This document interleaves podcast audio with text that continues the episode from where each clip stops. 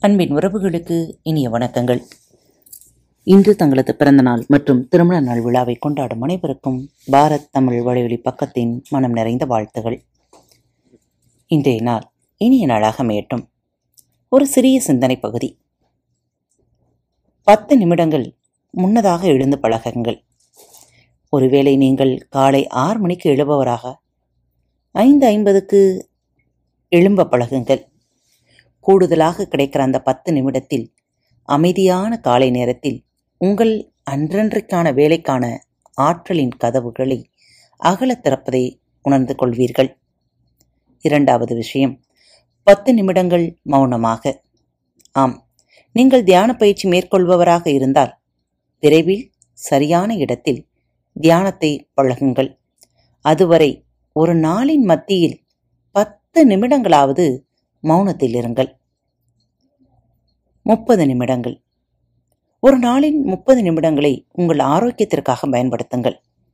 உடற்பயிற்சி நடைப்பயிற்சி யோகா என்று உங்கள் வழக்கம் எதுவாக இருந்தாலும் சரி. ஆரோக்கியத்திற்காக முப்பது நிமிடங்கள். புத்துணர்ச்சிக்கான சிம்மாசனம் என்பதை உணர்ந்து கொள்ளுங்கள். நான்காவது உணவில் ஒழுங்கை கொண்டு வாருங்கள்.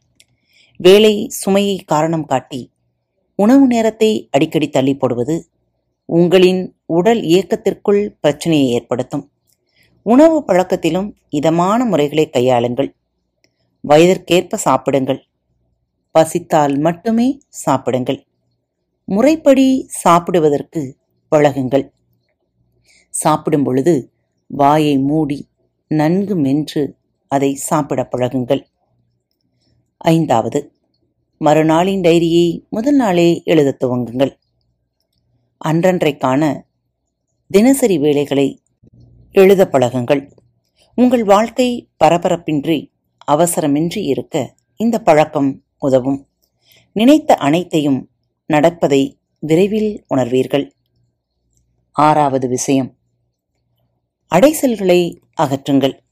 ஆம் அடைசல்கள் குப்பைகள் குவிந்து கிடக்கும் கோப்புகள் ஆகியவற்றில் பிரபஞ்ச சக்தி தேங்கிவிடுகிறது. அத்தகைய இடங்களில் செயலாற்றல் தூங்கிவிடுகிறது. போகி பண்டிகை வரை காத்திருக்காது.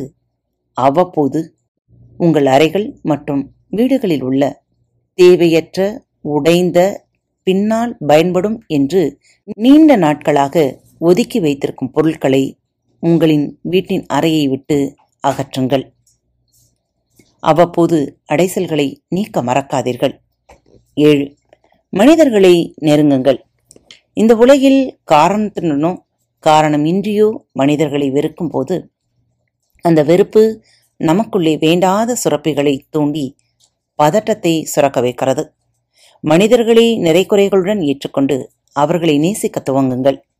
எல்லோரையும் நேசிப்பது அவர்களுக்கு நல்லதோ இல்லையோ உங்களுக்கு உங்கள் உடலுக்கு மிகவும் ஆரோக்கியமான ஒன்று. எட்டாவது காரணம். அடுத்து என்ன? இதுவேதான் மந்திரம். வெற்றியோ தோல்வியோ சாதனையோ சவாலோ எது நேர்ந்தாலும் அடுத்தடுத்து என்ன என்று கேளுங்கள். அப்பொழுதுதான் அடுத்த கட்டம் நோக்கி உங்களால் நகர முடியும். குழந்தை கண்ணாடியை உடைத்து விட்டதா? அடுத்து என்ன? அள்ளி போட வேண்டியதுதான். இது வெற்றியின் மந்திரங்களில் மிக முக்கியமானது. ஏனெனில் நீங்கள் எந்த கண்ணாடியில் உங்கள் முகத்தை பார்க்கிறீர்கள் என்பதை பொறுத்தது. அது கண்ணாடி உடைந்திருக்கிறதா? உங்கள் முகமும் உடைந்ததாகவே தெரியும். நம்பிக்கையோடு வாழ பழகுங்கள். நல்ல கண்ணாடியில் உங்களை பார்த்து பழகுங்கள்.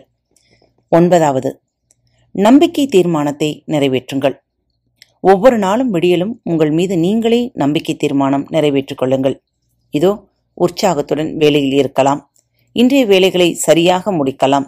இன்று நாம் சந்திக்கும் ஒவ்வொருவரும் நமக்கு முன்னேற்றத்திற்கான நபர்கள் என்பதை என்பதை மனதில் நிறுத்திக்கொண்டு அவர்களோடு உங்களது உரையாடலை துவங்குங்கள்.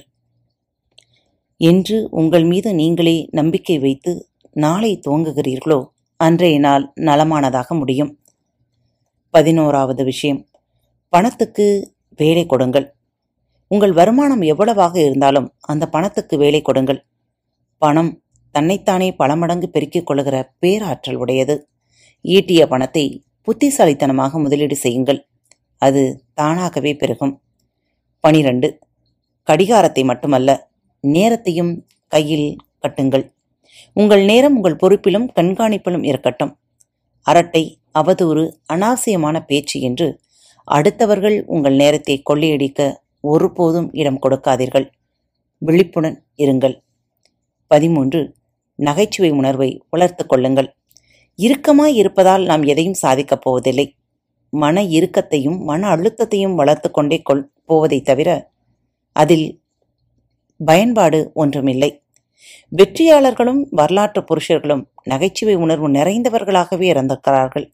நகைச்சுவை உணர்வு வாழ்வின் பூட்டப்பட்ட பல கதவுகளை திறந்துவிடும். பதினான்கு. மனித தன்மையை கடவுள் தன்மையின் ஆரம்பம். மற்றவர்களின் சிரமங்களை புரிந்து கொள்ளும் மனித நேயத்துடன் உதவுவதும் மற்றவர்களை மன்னிப்பதும் மனிதர்களின் பகுதி நேர வேலை. கடவுளுக்கோ முழு நேர வேலை. முதலில் உங்களையும் பிறகு மற்றவர்களையும் முழுமனதோடு மன்னித்து மலர்ச்சியாய் மகிழ்ச்சியாய் இருங்கள். வாழ்க்கை என்கிற கொண்டாட்டத்தில் தீவிரமாக பங்கிடுங்கள். இது புதிய சிந்தனை அல்ல புத்துணர்ச்சியூட்டும் சிந்தனை. மீண்டும் மற்றொரு தலைப்பில் உங்கள் அனைவரையும் சந்திக்கும் வரை உங்களிடமிருந்து விடைபெற்றுக் கொள்வது உங்கள் அன்பு தோழி. அன்பின் நேயர்கள் அனைவருக்கும் இனிய வணக்கங்கள். பாரத் தமிழ் வலையொலி பக்கத்தை சப்ஸ்கிரைப் செய்யாதவர்கள் சப்ஸ்கிரைப் செய்து கொள்ளுங்கள். இந்த பகுதியை கேட்டு முடித்தவுடன் உங்களது கருத்துக்களை பதிவிட மறவாதீர்கள். உங்களுக்கான இமெயில் முகவரி கீழே உள்ள டிஸ்கிரிப்ஷன் பாக்ஸில் கொடுக்கப்பட்டுள்ளது. நன்றி.